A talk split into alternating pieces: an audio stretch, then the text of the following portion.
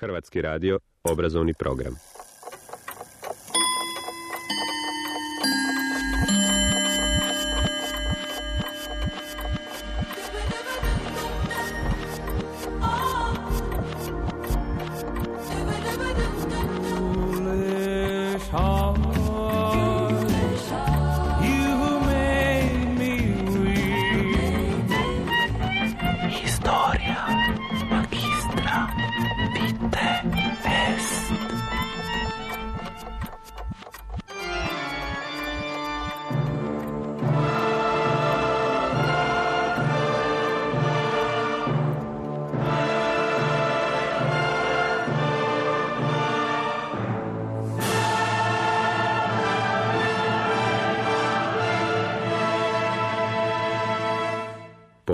Četvrtkom.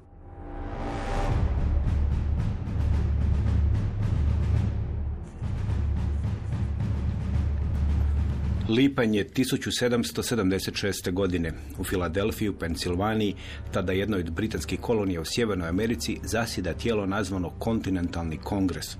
Ono se prvi puta sastalo u rujnu 1774. kako bi 56 predstavnika svih britanskih kolonija u Sjevernoj Americi, osim George, odgovorili na donošenje takozvanih nepodnošljivih zakona u britanskom parlamentu, te na postupke britanskih kolonijalnih vlasti u Sjevernoj Americi. Nepodnošljive zakone donio je britanski parlament kako bi se kaznili oni koji su se u Americi počeli suprotstavljati kolonijalnim vlastima. Jedan od zakona bio i zakon o Bostonskoj luci, kojim je ta luka zatvorena sve dok se ne plati odšteta za čaj uništenu Bostonskoj čajanki. Kada su gnjevni stanovnici Bostona u more pobacali čaj zbog britanskih nameta na taj napitak. Na prvoj sjednici kontinentalni kongres poslao je britanskoj kruni popis zamjerki na njezinu vlast i pozvao je na bojkot britanske robe. Kada se 1775. kontinentalni kongres po drugi puta sastao, već je počeo rat između američkih kolonista i britanske krune. Te godine kongres imenovao George Washingtona za glavnog zapovjednika pobunjeničkih snaga i počeo je djelovati kao privremena vlada 13 britanskih kolonija. U lipnju 1776. većini članova kontinentalnog kongresa bilo je jasno da mira s Velikom Britanijom nema i da se kolonije moraju osamostaliti. Tog lipnja 1776. jedan od delegata na kongresu, odvjetnik po imenu John Dickinson, sastavit će nacrt prvog važnog dokumenta države u nastajanju. U tom će dokumentu on vjerojatno i dati novoj državi ime. Jill Lepore u knjizi Ove istine, povijest Sjedinjenih država, piše.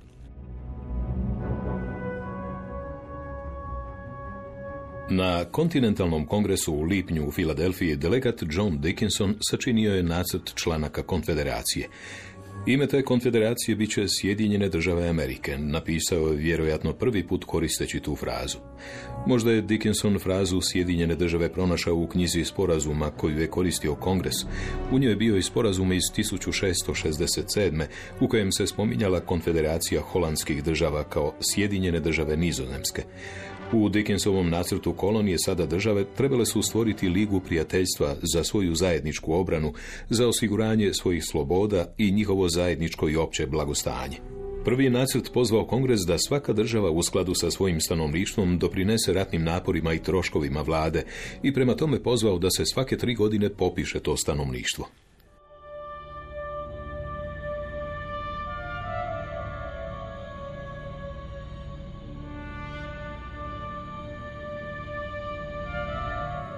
Od tog nacrta u kojemu su i po prvi puta Sjedine američke države dobile ime, pa do konačnog usaglašavanja teksta članaka konfederacije, trebalo je proći godinu i pol. Završni tekst članaka konfederacije, kontinentalni kongres, prihvatio je 15. studenog 1777. A onda su članci poslani na ratifikaciju svih 13 sada već bivših britanskih kolonija. Taj je postupak završen 1. ožujka 1781. Nije puno vremena prošlo i postalo je jasno da su Sjedinjene američke države uređene prema tim člancima konfederacije na putu da postanu ono što se danas naziva failed state, neuspjela država.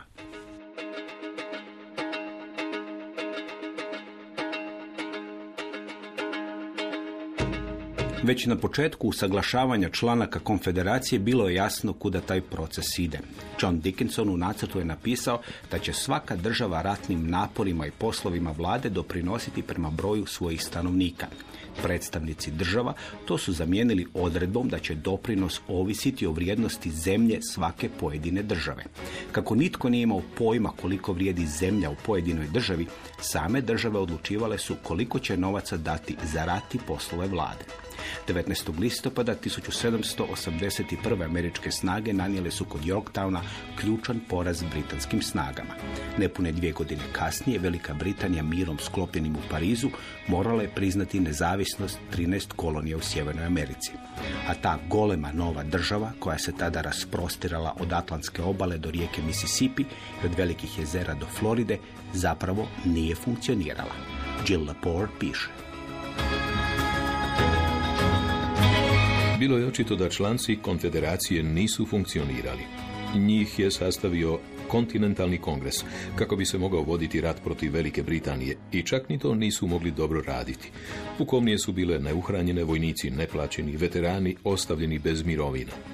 Pokušaj da se revidiraju članci pokazali su se besplodnima, čak i kada je postalo jasno da kontinentalni kongres nema mogućnost riješiti nesporazum između država, niti ima ovlast da postavi standarde ili da regulira trgovinu.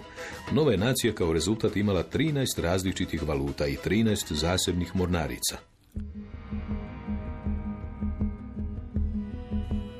Ključno je bilo to što članci konfederacije nisu davali pravo kongresu da se zadužuje ili raspisuje nove poreze. A novaca je trebalo. Pariški sporazum nalagao je Sjedinim državama da podmire dugove. Većina ih je nastala za vrijeme rata za nezavisnost. Ako države ne budu u mogućnosti platiti svoj dug, Velika Britanija prijetila je da neće poštovati odredbe sporazuma kojim su Sjedine države dobile nezavisnost.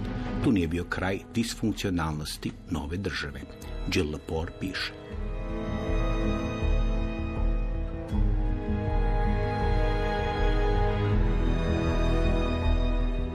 Čak i da je kongres imao pravo da nameće nove poreze, bilo je nejasno kako se može odrediti koliko će svaka država platiti poreza. Hoće li ga svaka država plaćati u odnosu na veličinu svog stanovništva ili u odnosu na vlasništvo. U većini zemlje vlasništvo je imalo oblik ljudi.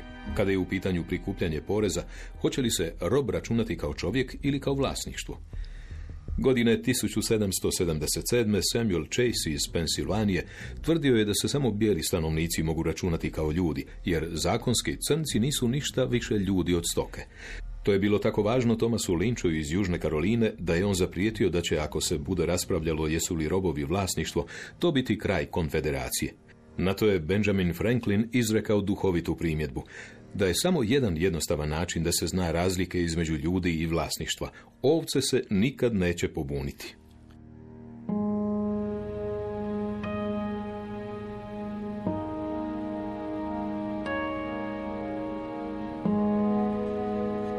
Konfederacija je pokušala tiskati svoj papirnati novac. On nije vrijedio puno. Nizozemska i Francuska insistirale su na vraćanju dugova i to u pravom novcu, a ne u bezvrijednom papiru koji je tiskao kongres. Godine 1786. bilo je jasno da nova država ne može platiti svoje dugove. I same su države bile u problemima. One su mogle nametati nove poreze, ali to se nije svidjelo njihovim stanovnicima. U kolovozu 1786. u Massachusettsu je izbila oružana pobuna protiv novih poreza, koju je vodio veteran rata za nezavisnost Daniel Chase. U rujnu 1786 pokušalo se spasiti novu državu.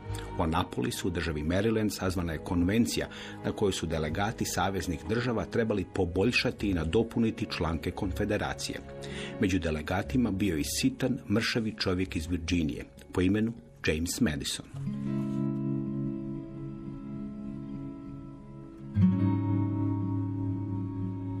Među onima koji su se okupili 11. rujna 1786. u Napolisu u pokušaju da se spase članci konfederacije i nova država, bio je James Madison. Tada mu je bilo 35 godina.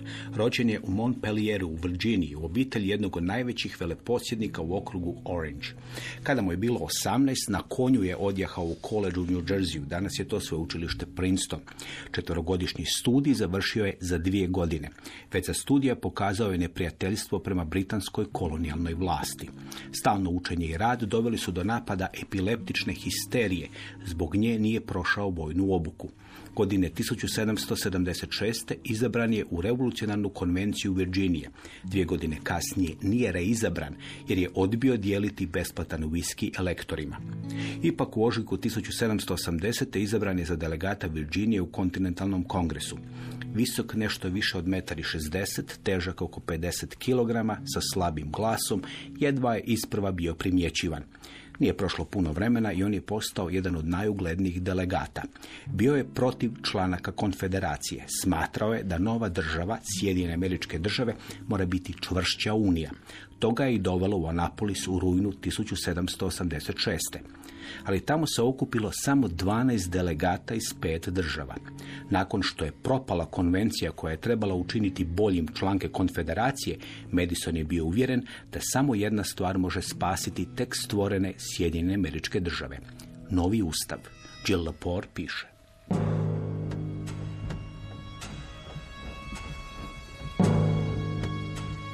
Madison je napisao u republikanskoj vladi, kako god sastavljenoj, većina na kraju daje zakon. Kakav god da interes ili zajednička strast ujedinjuju većinu, što će nju obuzati od nepravednog kršenja prava i interesa manjine ili pojedinaca? Koja to sila obuzdava dobre ljude da ne čine zle stvari? Poštenje, karakter, vjera, na njih se pokazala je povijest ne može osloniti. Jedina sila koja može obuzdati tiraniju naroda je sila dobro sačinjenog ustava. On mora biti dobro iskovan poput željeznih vrata.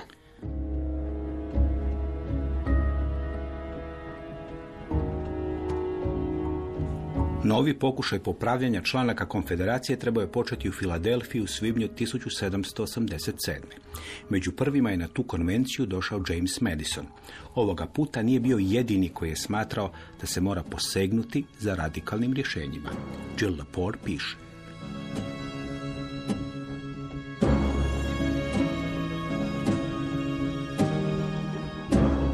U noći 16. svibnja uz svjetlo svijeća u blagovaonici kuće Benjamina Franklina okupilo se šest ranih pridošlica na konvenciju i dogovorili su se da bi umjesto pukog revidiranja članaka konfederacije, koji su bili jedno nešto više od sporazuma o savezu između suverenih država, konvencija morala stvoriti nacionalnu vladu. Sljedećeg dana Madison je počeo raditi na nacrtu onoga što će postati znano kao plan iz Virginije.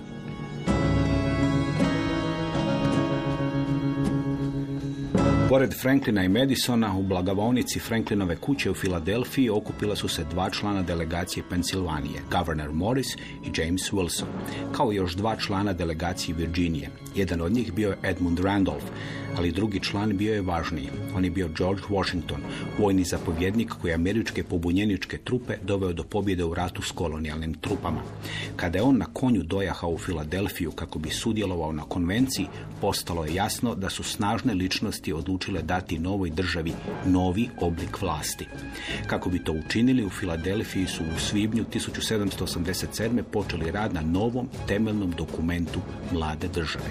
Rezultat tog posla je današnji američki ustav. U sljedećih nekoliko povijesti četvrtkom govorit ćemo o tom važnom ustavu. Naš sugovornik je profesor dr. Žarko Puhovski.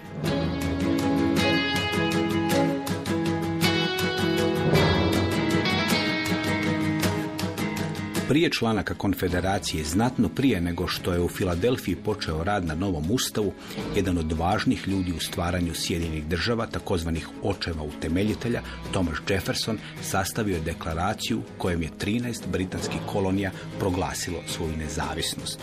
Na početku tog dokumenta stajale su riječi koje će odrediti ustav Sjedinjenih država. Mi smatramo ove istine očiglednim da su svi ljudi stvoreni jednaki, da su obdarani od strane njihovog tvorca određenim neotuđivim pravima, među kojima su život, sloboda i težnja za srećom. U cilju osiguravanja ovih prava, vlade ustanovljene među ljudima izvode svoje zakonite moći iz suglasnosti onih nad kojima se vlada.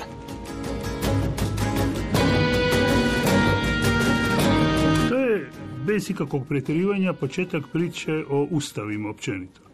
To je prvi moderni pisani ustav. Postoji britanska tradicija nepisanog ustava, ali to je prvi moderni pisani ustav I on počiva, i to ono što mi se čini strašno važnim kad se govori izvan strogo pravnog konteksta, na nizu, moglo bi se reći, produktivnih nesporazuma. Prvo ideja je bila neovisnost, dakle ono što se zvalo home rule, domaća vlast. A onda je ta neovisnost tumačena kao istoznačnica za slobodu. Jer kad moj vladar više nije engleski kralj nego američki predsjednik, onda sam ja slobodan. Pri čemu se naprosto nije dugo vremena uopće čulo da ste prešli od jednog vladara drugom bližem vladaru, koji može biti bolji ne mora, to sad pitanje za raspravu, ali ostaje koncept vladara jer države bez nekog vladara nema. Drugo, ono što se tu pojavljuje jest nešto što je prije 110 godina u glasovitoj knjizi Economic Interpretation of American Constitution, dakle ekonomska interpretacija američkog ustava, Charles Beard napisao kad je rekao umjesto home rule imali smo pitanje who should rule at home. I to je zapravo pravo pitanje. Ono čime se Ustav bavi jest tko i kako treba vladati ovom zajednicom. Međutim, i to je druga razina nesporazuma, u ime opravdanja toga da mi vladamo, to su ovih 13 država od njihovih predstavnika koji donose najprije deklaraciju neovisnosti 1776. onda 11 godina kasnije faktički ustav, se pozivalo na prirodno pravo. Na prirodno pravo koje je s jedne strane božansko pravo, jer kralj je božanski vladar, pogotovo, bez obzira to je King George III ili neko drugi, ali radilo se o tomu da je Engleska bila i ostala formalno, zapravo slična Iranu. Dakle, država koja je vladar svjetovni ujedno i vladar nad crkvom, dakle jedna vrsta teokracije. To je izgubljeno na jedan elegantan način u Engleskoj, odnosno Britaniji, interpretacijama realnosti, ali formalno je bilo tako. Prema tomu protiv Bože ili božanske ovlasti vladara trebalo se pozvati na božansku ovlast ljudske prirode. To je bilo dosta dugo zapostavljeno u interpretacijama, sve dok nije u glasovitoj Gettysburškoj adresi ili Gettysburškom govoru Abraham Lincoln na tu rečenicu se pozvao i onda je njegova formulacija bila da je to jedna od najvažnijih rečenica rečene na našem jeziku.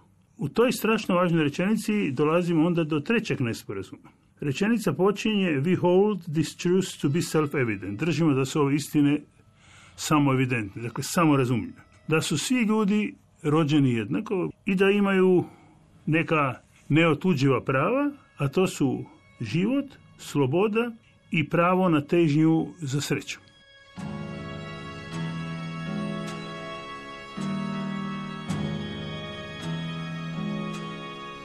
Drugi kontinentalni kongres počeo je zasjedati 10. svibnja 1775. Uoči zasjedanja izbio je prvi veliki okršaj između britanskih trupa i pobunjenika. Zapovjednik britanskih snaga u Sjevernoj Americi Thomas Gage krenuo je prema nalogu metropole u kažnjavanje buntovnika. Cilj pohoda bila su skladišta vojne opreme u Concordu u Massachusettsu. 700 britanskih vojnika krenulo je iz Bostona prema Concordu i kod Lexingtona dočekali su ih pripadnici kolonijalne milicije, takozvani Minutemeni. Tko je ispalio prvi hitac ne zna se. Okršaj je završio sa 273 mrtva britanska vojnika i 95 mrtvih američkih pobunjenika. Okršaj kod Lexingtona i Concorda ostavio je veliki utisak na delegate okupljene na kontinentalnom kongresu, ali to nije značilo da su svi bili za proglašavanje nezavisnosti od Londona.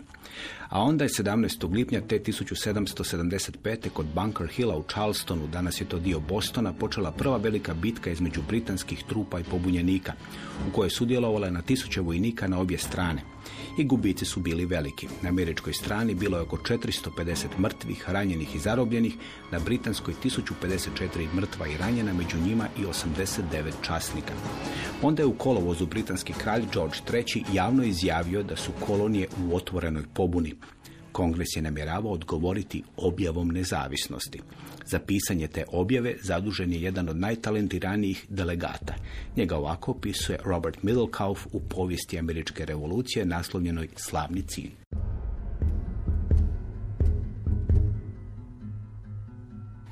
Thomas Jefferson imao je 1776. 33 godine.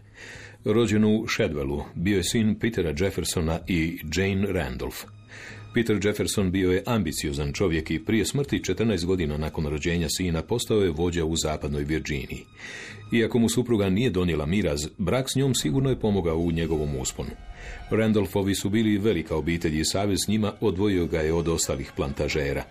Peter Jefferson želio je da mu sin bude obrazovan i poslao ga je obližnjem svećeniku na poduku iz grčkog i latinskog. Ljubav Thomasa Jeffersona prema klasičnoj literaturi rođena je u tim godinama.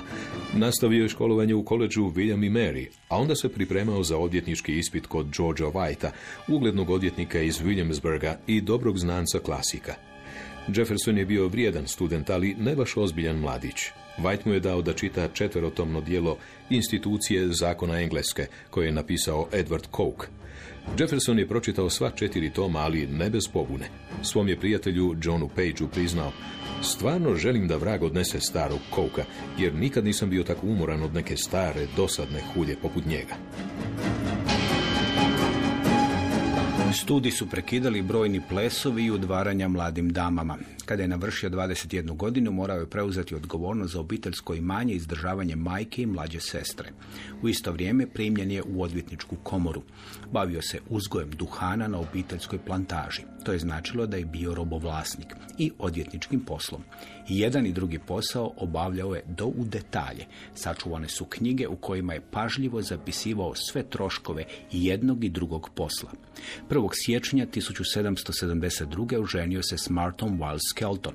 Tri godine prije izabran je po prvi puta u neko predstavničko tijelo, u dom građana u okrugu Albemarle. A onda je počela pobuna protiv britanske kolonijalne vlasti. George Middlekauff piše.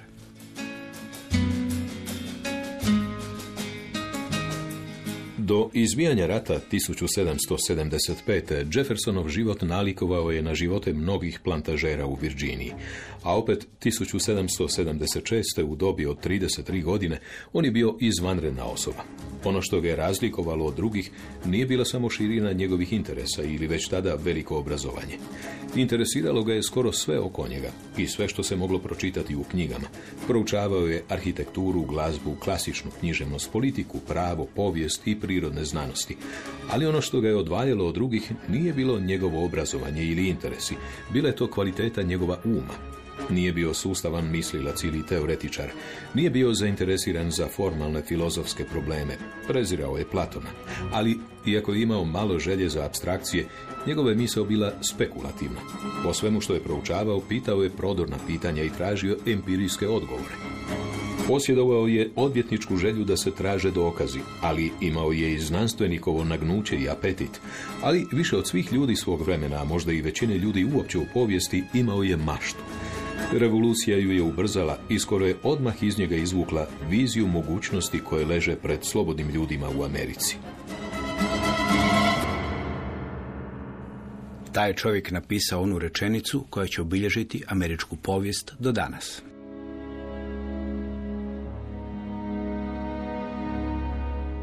To je veoma fina formulacija, daleko sežna formulacija, međutim ona je potpuno abstraktna.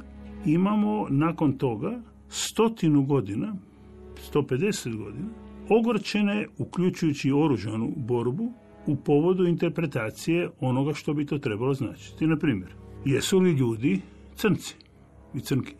Jesu li ljudi, ne žene? Jer ova priča, ljudi imaju prava, se prevodi, to je pravni tekst na koncu, koji se ponavlja opet bavi time tko treba vladati, u veoma jednostavno pitanje o tomu tko ima pravo glasa. Već ako smo demokracija, svi imaju pravo glasa, pitanje tko su svi. I time se stvar potpuno u sebi zaplela, jer ključna riječ self-evident, samo evidentno, očito je bila hotimično zabašurivanje realnosti. Oni u tom trenutku nisu bili pripravni odlučivati o robovima, a kamoli o ženama.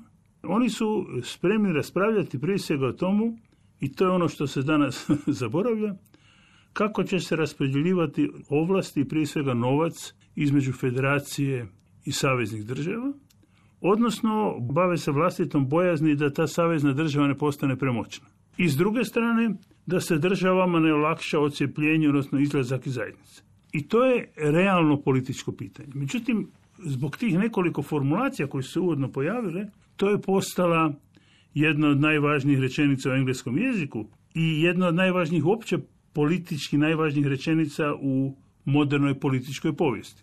I onda imamo opet situaciju u kojoj kasnije interpretacije se vraćaju na ovo pitanje koje je sažeto ovom čudnom dodatku samo evidentno, autoevidentno, a koje zapravo e, je ukorijenjeno u jednoj knjizi koja je izašla otprilike istovremeno kad je ta deklaracija sačinjena, 1776. da ponovim. To je knjiga Thomasa Paina Common Sense, odnosno Zdrav razum.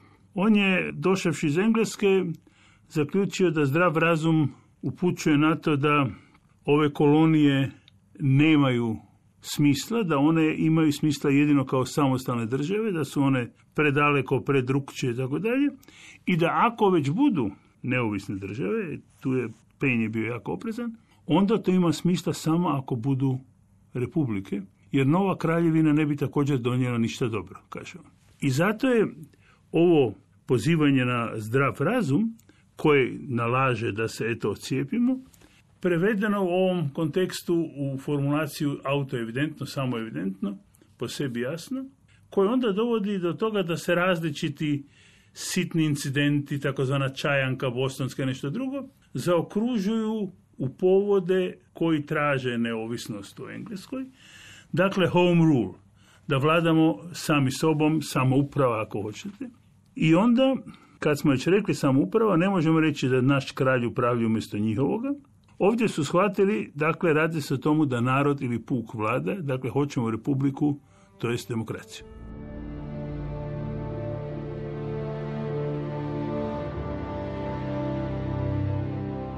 Robert Middlekauf svoju povijest američke revolucije i rata za nezavisnost počinje tvrdnjom da je Benjamin Franklin bio praktičan čovjek.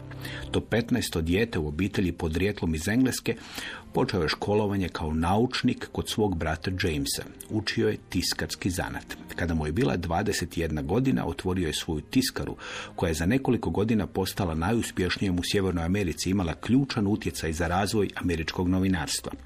Pored života uspješnog poslovnog čovjeka, Franklin je bio izumitelj i znanstvenik. Godine 1746. kada mu je bilo 40 godina, počeo izučavati električne pojave. Kako to piše Middlekauf, praktični ljudi obično nisu revolucionari. Ali u samo nekoliko godina ti praktični ljudi poput Franklina, Jeffersona, Johna Adamsa, Georgea Washingtona postaće utemeljitelji nove države. I oni su smatrali da je osamostaljenje od kolonijalne metropole stvar zdravog razuma. Ali ono što se 1776. činilo kao zdravorazumski potez, samo nekoliko godina prije ljudi poput Franklina smatrali bi ludošću. Za stav da je osamostaljenje 13 kolonija od Londona čin zdravog razuma zaslužan je Engles koji je bio neuspješan gotovo u svemu čega se poduhvatio. A opet u tom neuspješnom čovjeku Benjamin Franklin nešto je vidio. George Middlekauf piše.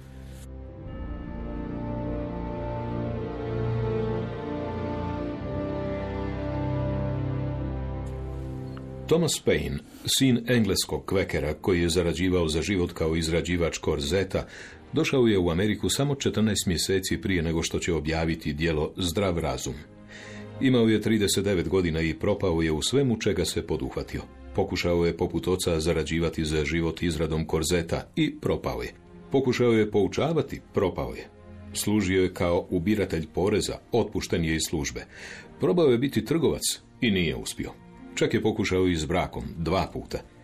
Prva supruga umrla je za vrijeme porođaja, druga mu je bila supruga samo po prezimenu. Brak nikada nije konzumiran. Payneov prijatelj George Scott, carinski službenik, upoznao ga je 1774. s Benjaminom Franklinom, koji je završavao svoje poslanje kao kolonijalni agent. Franklin je očito nešto vidio u Paynu, neki talent koji još nije našao svoj medij i tada je saznao da Payne želi otići u Ameriku. Napisao je tada pismo u kojem ga je preporučio svom zetu Richardu Bejšu, trgovcu iz Filadelfije.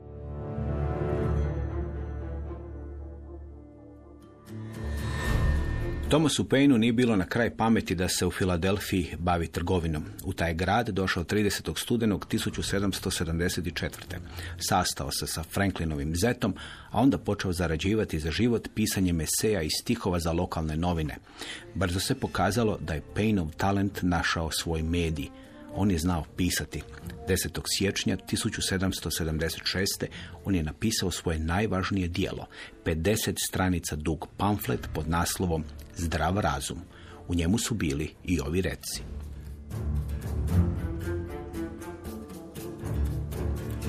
Kada govorim o ideji odvajanja i nezavisnosti, nisam pod utjecajem ni ponosa, ni stranke, ni srđbe. Čvrsto sam i iskreno uvjeren da je to u istinskom interesu Amerike.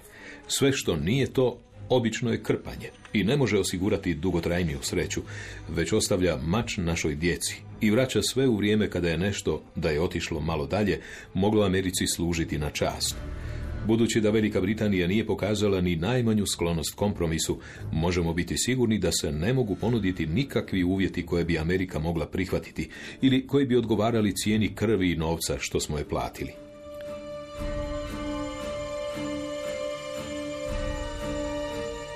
Kada je 13 američkih kolonija izborilo svoju nezavisnost, država koja je nastala sporazumom u Parizu 1783. brzo se pokazala kao neuspješna i Sjedinjene američke države trebale su se organizirati na novi način kako bi preživjele. Ustav počinje opet sličnom formulacijom We the people, koja je opet više značna. Upozoravam neke koji znaju starije filme, postoji glasoviti film zove se Nashville, u kojemu se u pozadini filma događa jedna politička kampanja u kojoj se nosiva formula, nosiva parola We are the people interpretira na tri načina – We are the people, dakle mi smo narod.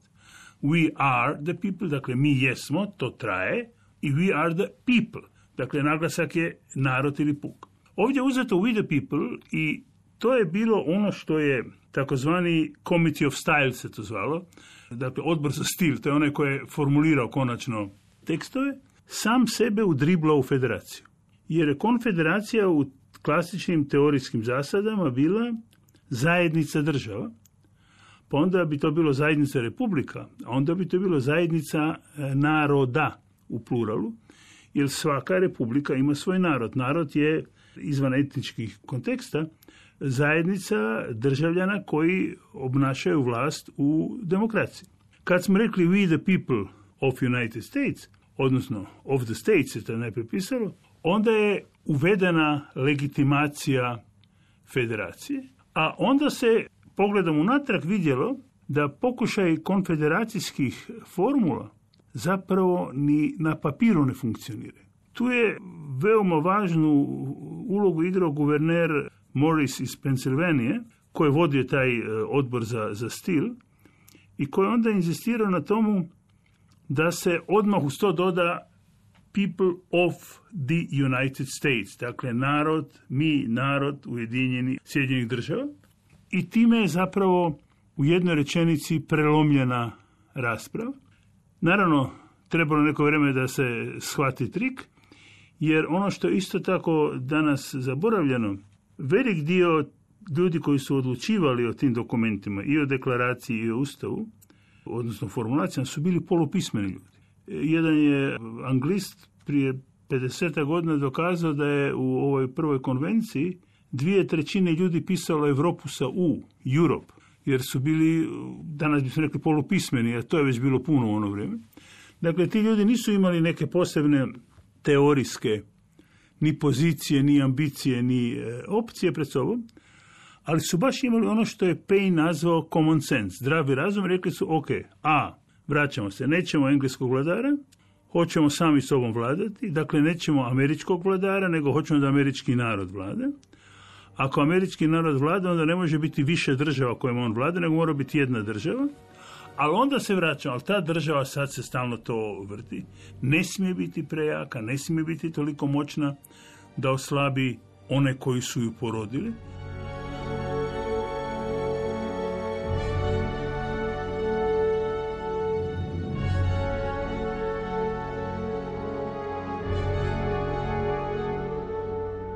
Temeljni nedostatak članaka konfederacije bio je da su oni bili zapravo sporazum između nezavisnih država, a ne okvir za vladu koja bi vladala savezom tih država. U člancima je jasno pisalo svaka država zadržava svoj suverenitet, slobodu i nezavisnost.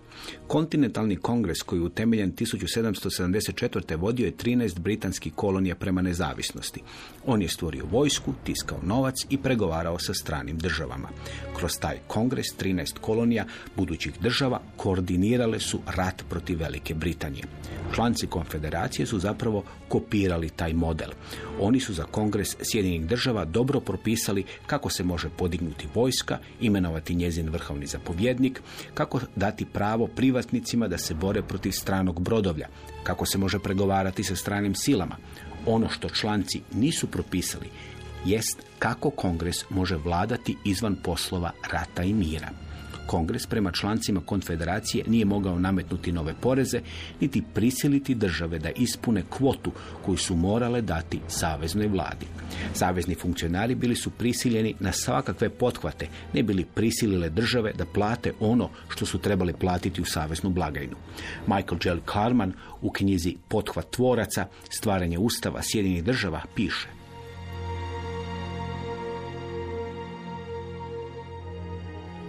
Nadzornik financija Robert Morris pokušao je pritisnuti države da ispune svoje obveze, tako što je naložio saveznim poreznicima da objave u lokalnim novinama koliko su države dužne poreza, što bi moglo posramiti države i natjerati ih da objasne zašto ne ispunjavaju obveze.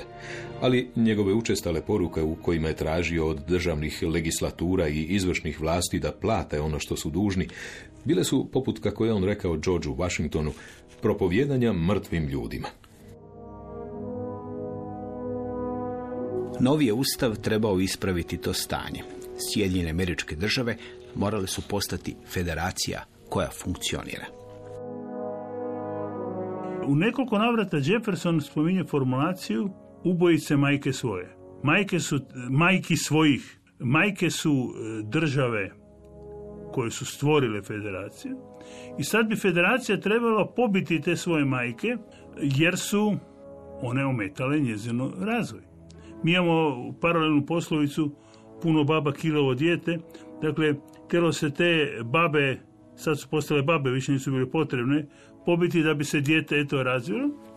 I od početka su bili u igri i ljudi koji su imali jasan stav o jedinstvenim Sjedinjenim američkim državama.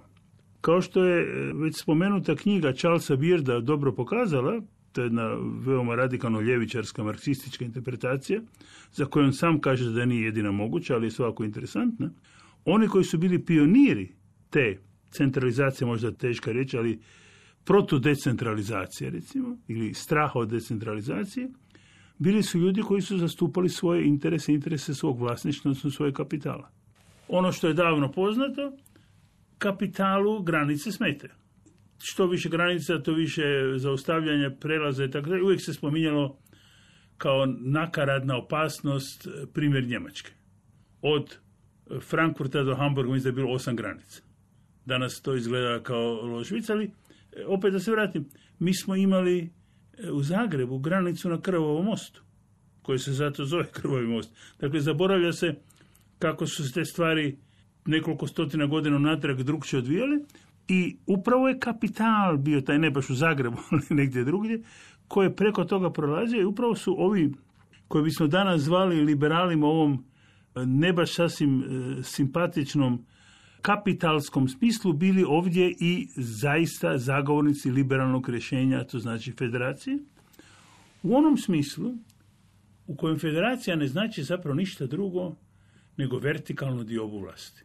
Horizontalna je opće poznata, zakonodavna izvršna e, sudbena, ovdje nam treba vertikalna dioba u kojoj se subsidijarno, kako se to kasnije razvila formulacija, tada je nisu imali, određuje koja razina odlučuje o čemu.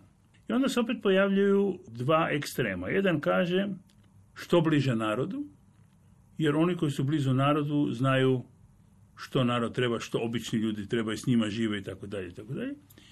I ta Amerika malih gradova je ostala zapravo dijelom samorazumijevanja, možda više nego dijelom realnosti.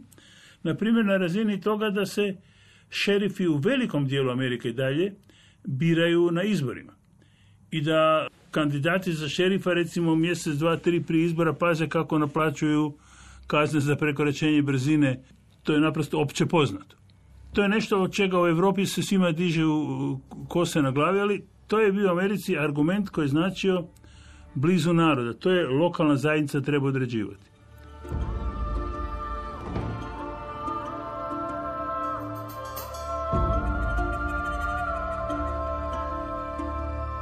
Stanovnicima bivših britanskih kolonija koje su 1783. izborile nezavisnost od kolonijalne metropole posebno su bila važna pitanja poreza i osobnih sloboda. Želja britanske vlade da prikupi što je moguće više poreza u kolonijama kako bi se platili troškovi ratova bila je važan razlog za pobunu protiv kolonijalne metropole zašto bi se jedna daleka vlada koje se moralo plaćati porez zamijenila drugom, makar ona bila bliža i nazivala se kontinentalni kongres. Pitanje osobnih sloboda bilo je također bitno. Kako osigurati da nova federalna vlada ne postane poput one u Londonu? Razloga za inzistiranje na slobodi bilo je mnogo. Jedan od njih ovako opisuje George Middlekauf. Na poseban je način postojanje velikog broja crnih robova možda pomoglo potaknuti moćnike da zaštite slobode siromašnih bijelaca. Užas i robstva učinili su slobodne osjetljivima na blagoslove slobode. Ti užasi ih ipak nisu uvjerili da oslobode robove. Robovi su bili prevrijedni kao izvor radne snage. Robstvo je ohrabrilo bijelce da razmišljaju o svojoj slobodi. Naučilo ih je da je vlasništvo izuzetno važno. Vlasništvo nad sobom, zemljom i vlasništvo nad drugima činilo ih je slobodnima. I među bijelcima svih klasa ropstvo je utemeljilo neku vrstu jednakosti. Jednakost slobodnih ljudi koji su dobrim dijelom živjeli od rada porobljenih. Oni koji su Sjedinjenim državama željeli dati snažniju saveznu vladu od one koju su propisali članci konfederacije, morali su dobro paziti da se ne dobije dojam da stvaraju novu, moćnu vladu. Ovi su rekli, ok, ova druga strana, ali po propisima, zakonima koje ćemo donositi zajednički. Su rekli, dobro, samo da se govorimo kako donosimo zajednički propise. Dakle, stalno se čini da govorite nešto što je potpuno jasno, sam rekao, proste, ali, na primjer, koliki broj država, odnosno koliki postotak država ili kolika većina među država nam treba da donesemo odluku. Neka bude zajednička odluka bili su veoma pametni za razliku, na primjer, od druga Kardelja puno kasnije i odmah su izbacili konsenzus. Jer im je bilo jasno da konsenzus znači isto što i veto i da svetom nema života, jer čim se traži konsenzus, svako ko je protiv je zapravo u poziciji veta, a onda počinju naprosto nesagledive trgovine. Ja tebi dam odustanu od veta za članak 24, a ti meni daš svoj veto za članak 22, pa onda nekako se to izdogovara i to naprosto ne može funkcionirati. Oni su bili, opet ponavljam, i poslovni ljudi, uglavnom plantažeri. Ne baš zastupnici kapitala kao što to Birt kasnije kaže, dobro, to je bio tadašnji kapital. Bilo nešto je pravi kapitalista u modernom industrijskom smislu, ali pretežite su bili plantažeri i njima je isto bilo važno da se to time is money, vrijeme, novac uzme u obzir, da se ne sjedi tu mjesecima, a pogotovo ako se sad sjedi mjesecima da se onda kad počne ta nova zajednica funkcionirati, ne dogodi to da ona bude osuđena na dugotrajna zasjedanja, ucijene i tako dalje. I onda je došlo do toga da se konačno usidri diskusija na federaciji, na federaciji s tom radikalno jasno postavljenom, barem načelno postavljenom vertikalnom diobom vlasti i odatle slijedi da je praktički najveći dio diskusije se svodio na ta pitanja koje su nama danas više manje potpuno neinteresantna, ali su bila važna jer su prije svega pokazivala realističnost tih ljudi, a ne samo utopijsku sliku revolucionarne promjene kontinenta ili svijeta i slično.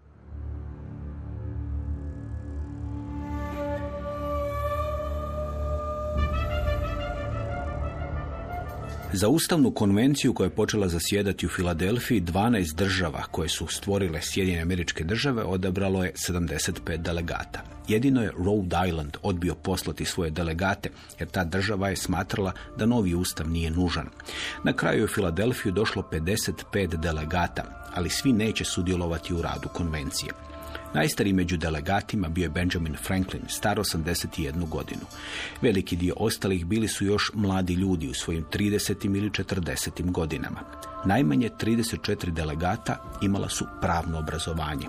21 delegat za život je zarađivao baveći se odvjetništvom. 19 delegata bili su plantažeri robovlasnici. Sedmero su bili trgovci, još je njih šest, uglavnom odvjetnika, bilo povezano s trgovinom. Mnogi od njih bili su izabrani u državne skupštine ili federalni kongres ili su obavljali funkcije u izvršnoj vlasti. Mnogi su bili i veterani rata za nezavisnost. U onoj večeri u kući Benjamina Franklina rane pridošlice na konvenciju Madison, Washington, Randolph, Morris, Wilson i njihov domaćin skovali su plan da se odmah nastoji uvjeriti konvenciju da nema smisla popravljati članke konfederacije, već da se mora napisati novi ustav koji će utemeljiti jaku federalnu vladu. Plan je dobio ime po državi iz koje je bila većina okupljenih na toj večeri. Plan iz Virginije, govori profesor dr. Žarko Puhovski. Najveći dio resursa je bilo doista zdravo razumsko reagiranje na dnevne nevolje. Kad god raspravlja, raspravlja tomu da kaže, gledajte, ovo važi za, ne znam, vlasnike krava, ali ne važi za vlasnike ovaca. To bi danas izgledalo potpuno skaredno da se ustavna rasprava na toj razini vodi, ali ili recimo brdovitim krajima o cestama treba drugčije odlučivati, manje jedinice jer su geografija drugčija i slično. Dakle, imali su veoma konkretne stvari pred očima. Nisu imali nikakve karte, 3D i ne znam šta drugo, nego su radili naprosto po onom što su poznavali svojih krajeva. Oni su tu jednu stvar veoma važnu odmah progutali. Svi su jedni drugima priznavali ovlasti da govore u ime svojih država. Dakle, nikom nije palo na pamet neka vrst paternalizma da ja vama kažem da vi iz Pensilvanije ne znate da ja zapravo bolje od vas znam što je dobro za ljude u vašoj državi. To je odmah bilo skinuto za jednog reda. To više što se u početku, kad se donose temeljni tekstovi, doista funkcionira po načelu konsenzusa. Pokuša se postići taj committee of style, dakle, tako da kažemo, odbor za ujednačavanje e, formulacija, da donese formulacija koja će biti svima prihvatio. Tu se riječi križale, imate nekih papira koji su ostali gdje se doslovce imate brdo deset puta se jedna riječ piše pa se križe, pa se druga riječ piše pa se križe.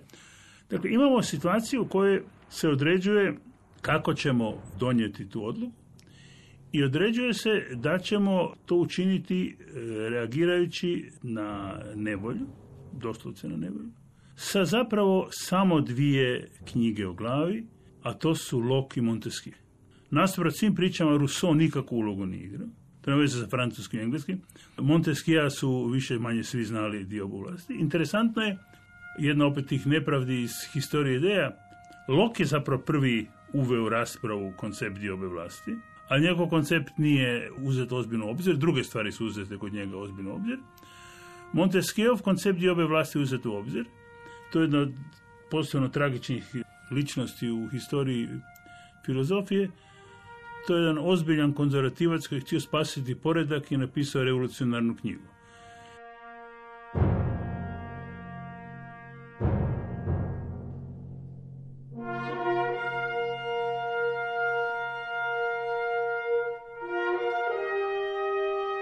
Ustavna konvencija u Filadelfiji počela je raditi s 11 dana zakašnjenja. Prva sjednica održana je tek 25. svibnja 1787.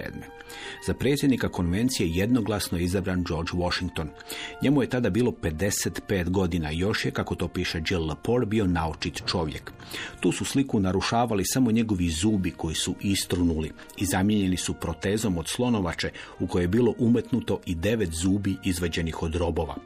Washington je uživao ugled jer je na kraju rata za nezavisnost predao zapovjedništvo na desetinama tisuća vojnika i otišao na imanje na kojem je pažljivo se čuvao od bilo kakvog sudjelovanja u politici. Čak je odbijao i ugošćavati svoje prijatelje iz rata i ugledne političare, jer nije htio da to potakne priče da on želi vlast. Uči početka Ustavne konvencije, Washington je rekao Jeffersonu ove riječi. Savezna je vlada na svom kraju. I ako se ne nađe lijek za nju, nužno će nastupiti anarhija i pometnja. Konvencija je završila s radom 17. rujna 1787. Pred Washingtonom koji je sjedio u stolici pored prozora, usaglašeni tekst prijedloga Ustava počeli su potpisivati delegati koji su ga pomogli napisati. Što su ti ljudi stvorili u četiri mjeseca zasjedanja u Filadelfiji, poslušajte sljedećeg četvrtka.